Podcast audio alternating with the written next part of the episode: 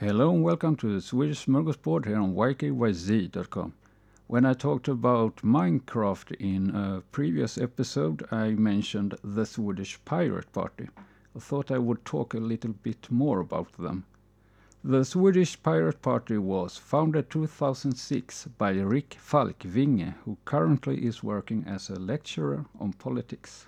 One of the Pirate Party's policies is that all non-commercial sharing of movies, programs and songs should be allowed. They would also like to strengthen the individual's right to privacy, especially on the internet. The party gained many members during the Pirate Bay trial 2009. Pirate Bay is or was a file sharing site. The founder of the Pirate Party, Rick Falkvinge, has been involved in some controversies. He lived on donations from party members for 18 months, for example, he also publicized a post 2009 on Facebook asking women to lay with him.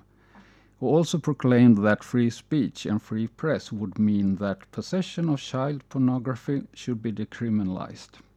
That was all for this episode. I hope to see you around. Bye till then.